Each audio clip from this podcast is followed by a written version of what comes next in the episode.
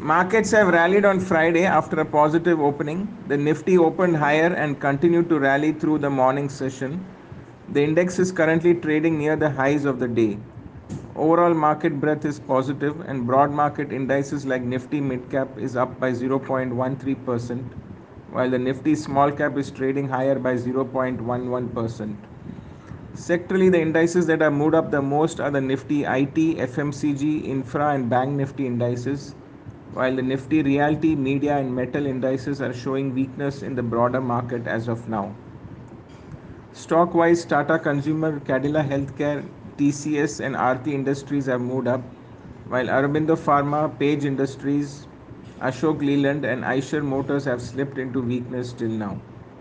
Asian markets have closed on a negative note.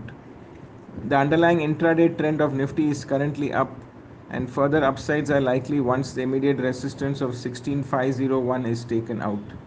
Weakness could emerge once the support of sixteen four thirty-seven is broken.